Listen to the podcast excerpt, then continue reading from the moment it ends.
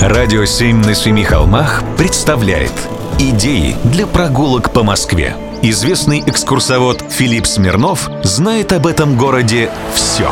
Прогулки со Смирновым. Здравствуйте. В России очень любят превосходную степень. Самый большой, самый крупный, самый умный.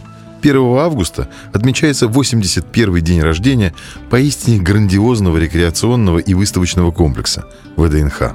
И для этой городской институции не жалко никаких превосходных степеней. Только вдумайтесь, ежегодно территория ВДНХ принимает более 30 миллионов гостей. Здесь, на 325 гектарах земли, сосредоточено 50 памятников истории и культуры.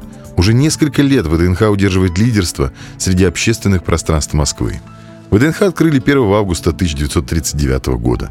Выставка достижений народного хозяйства была запланирована как временная – но нет ничего более постоянного, чем временное. Вот уже более полувека сюда приходят.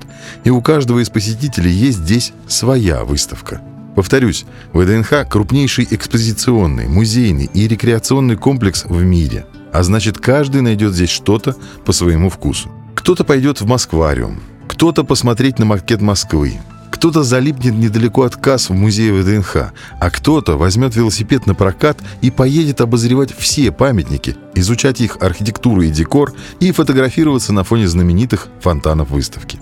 С одной стороны, виды ВДНХ знакомы всем. С другой, такие архитектурные шедевры, которые вместе представляют собой памятник советской эпохи и образец господствующих в разное время стилей, всегда готовы подарить посетителям удивление. Среди них монумент рабочей колхозницы, фонтаны дружбы народов и каменный цветок, павильоны земледелия, Республика Узбекистан, космос и другие.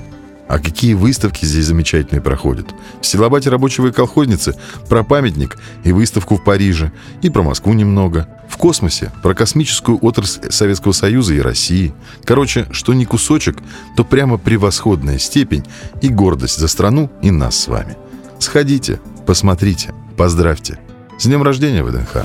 Прогулки со Смирновым. Читайте на сайте radio7.ru. Слушайте каждые пятницу, субботу и воскресенье в эфире «Радио 7» на Семи холмах. «Радио 7» на Семи холмах представляет Идеи для прогулок по Москве. Известный экскурсовод Филипп Смирнов знает об этом городе все. Прогулки со Смирновым. Здравствуйте. Есть в Москве улица Складочная – Название, согласен, не очень благозвучное. До 1922 года она называлась Филаретовская, по фамилии одного из землевладельцев. В 1898 году здесь построили огромный завод – Бутырский чугунный механический завод Густава Листа. Этот предприниматель прославился поставкой пожарной охране Москвы костюмов, пожарной техники и, в частности, пожарных насосов собственной конструкции – его основное предприятие находилось с 1870-х годов на территории между Софийской набережной и Болотной улицей, прямо напротив Кремля. Здесь же был построен самый передовой по состоянию на то время завод. Все предприятия Листа были многопрофильными. Завод за Бутырской заставой выпускал полный спектр водопроводного оборудования, пожарные краны, вентиляторы, весы, гири и тому подобное. Лист имел право маркировать изделия государственным гербом за высокое качество продукции, представленной в Всероссийской промышленной выставке в Москве в 1882 году. После революции предприятие разделили на два завода. Один стал называться «Станколит», другой – компрессорный завод «Борец». Складочная улица теперь интересна еще и тем, что это единственное место в Москве в пределах МКАД, где есть действующий железнодорожный переезд через основной путь железной дороги тыльная сторона Савеловского вокзала обращена как раз к складочной улице. А название это было дано в 1922 году по складам, которые здесь расположили. В последнее время территория здесь активно застраивается и облагораживается. И вот на днях в сети интернет я видел завораживающий ролик. Впервые за без малого 100 лет в Москве не стали разрушать здание водонапорной башни 1898 года постройки, а переместили его на 100 метров в сторону – и вы знаете, это поистине завораживающее зрелище. Да и само здание – памятник промышленной архитектуры. Так что рекомендую или посмотреть ролик, или съездить на складочную, посмотреть на башню, которая переехала. Прогулки со Смирновым. Читайте на сайте radio7.ru. Слушайте каждые пятницу, субботу и воскресенье в эфире «Радио 7» на Семи холмах.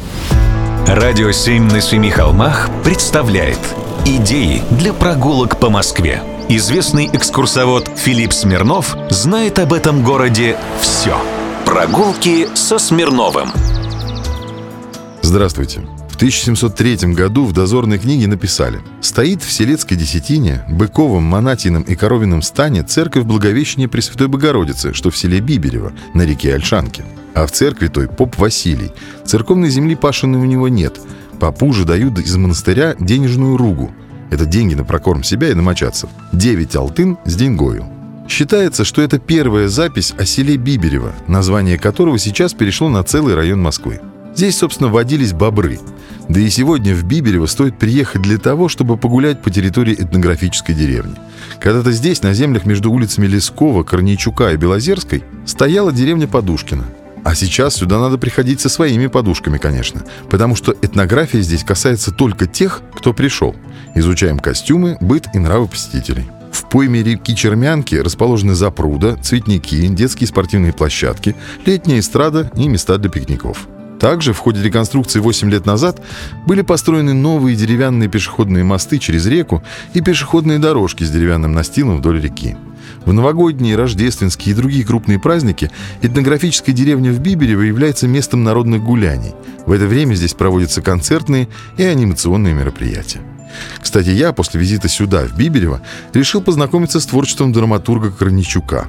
Лескова я читал и очень люблю, а вот автора очерка про Ленина, он был велик – кажется, ударение на «и». Из лирической народной пьесы «Фиолетовая щука» Корничука я не читал. Надо восполнить этот пробел. У района Биберева есть еще одна замечательная страница в биографии. Отсюда родом ансамбль «Электросудорожная терапия» группа «Эст». Этот творческий коллектив был создан в 1896 году. Про них пишут, что это советская и российская металл-панк-рок-группа из города Москва, которая давно приобрела статус культовой. Песни «Батька, пожалей коней», «Десять веселых лет» и «Запомни, Катюша» до сих пор остаются вершинами жанра русского анархического рока. Так что добро пожаловать в Биберево. Прогулки со Смирновым. Читайте на сайте radio7.ru. Слушайте каждые пятницу, субботу и воскресенье в эфире «Радио 7» на Семи холмах.